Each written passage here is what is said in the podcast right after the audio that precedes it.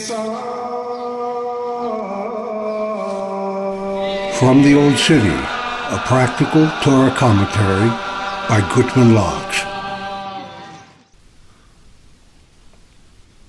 Deuteronomy 32, Haazinu. Watch out for demons. In this weekly portion of the Torah, Moshe gives all of Israel a song that tells us the ups and downs of Jewish life until the redemption will finally come. The song gives us two choices and their consequences. We can do what God says and go up, or we can do what God says not to do and go down. The ups tell of God's care and love for us. What could be sweeter? The downs talk about such things as war and demons, God forbid. What could be worse? These demons are really bad news. They come with only one job to do. They are to torment. They have no good in them whatsoever. They burn and they cut down. They infiltrate your innermost mind and scream profanities in the middle of the night. They burrow in and dig their claws into your thinking. They fill your day. Then, for some reason, they seem helpful and even give you seemingly spiritual gifts, such as correctly predicting the future, filling your mind with bliss, radiating bliss to those around you, and causing you to appear to glow. The gifts are wondrous, but it turns out that these gifts merely entrap you further. You come to trust these voices, these powers, because you see that they have power. And then, just when you trust them, they turn fiercely against you. Oi, oi, oi. You are strapped into a chair, unable to run, helplessly forced to witness the violent battle of the demons loudly warring in your head. This is what you experience in your mind, and it is more real to you than the physical world. This week, two of the specific demons in God's arsenal are named, but there are really hundreds of them. Each is unique and has its own specialty and function, which can be seen in its name. There is one for every horrible need imaginable. Each one is lower and crueler than the one that came before it. But really, let's be logical here. Are these demons real? Do they actually exist, or are they just metaphors, maybe over dramatizations that the Torah uses in order to scare us into following its commands? When we learn the true function, we learn about the true reality. The overall category that includes all the individual classes of demons is called Shin Daled. We do not even pronounce his name, not because it is holy, as with the names of God, but because we do not want to even hint that we're inviting them into our lives. Why did God choose those particular letters to spell demon? A Jew is represented by the letter Yud.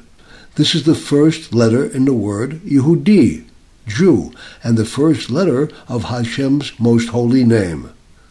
When a Jew does something that goes against the Jewish way, his yud will diminish.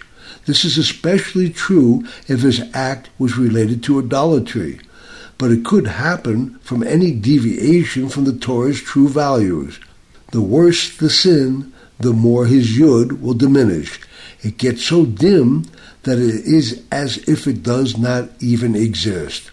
At this point, Hashem sends this Jew a Shin Daled, a demon. This demon comes and torments that Jew. If the Jew does not turn from his evil ways, the demon will get worse or more demons will come. Each is uglier than the previous one until finally this forlorn Jew decides to do tshuva, to repent. If he returns to the ways of Torah and turns fully back to God with love, then God brightens his yud again. The more Torah and mitzvot he does, the stronger his yud becomes. It becomes so strong that it actually attaches itself to the tail of the demon, and the Jew sees his shin daled turn into shin daled yud. Shin daled yud is one of the holy names of God. It is the name that signifies protection, among other things, and is written on the outside of our mezuzahs. So we see here that these demons are real.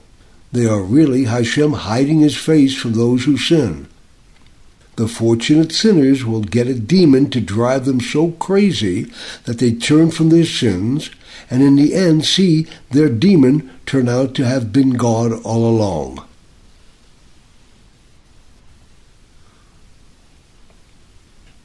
Go up. After finishing the song, God tells Moshe to ascend to this mountain and die on the mountain where you will ascend. There's a strict rule in learning Torah that every letter is critical. This means that nothing is extraneous. Each word comes to teach us something, otherwise, it would not be there. So, what is the purpose for the seemingly extra words on the mountain where you will ascend? The Torah could have simply said, Ascend to this mountain and die there. The phrase, die on the mountain where you will ascend, teaches the essential lesson in life that we all die on the mountain that we climb. This means that during our lifetime, we climb a mountain day by day. We get higher and higher as we grow more and more.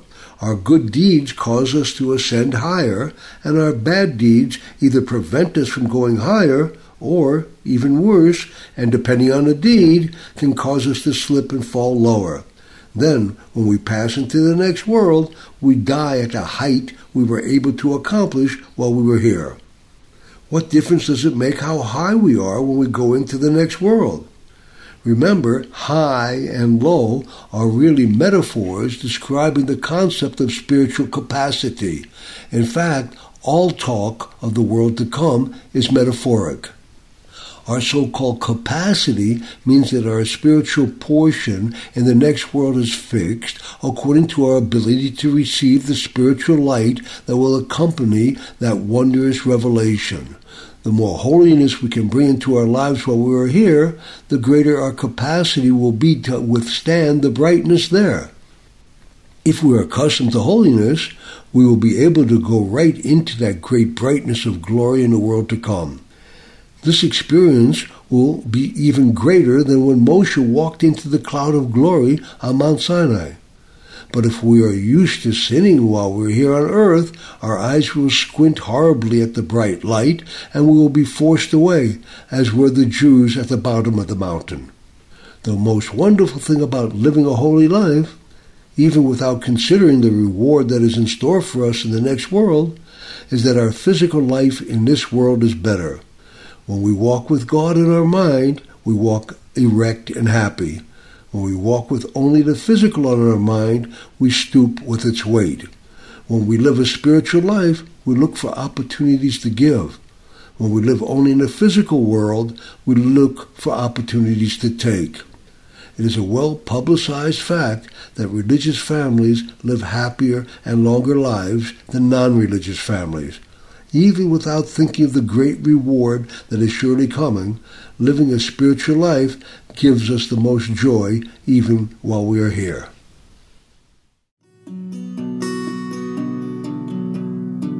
There is.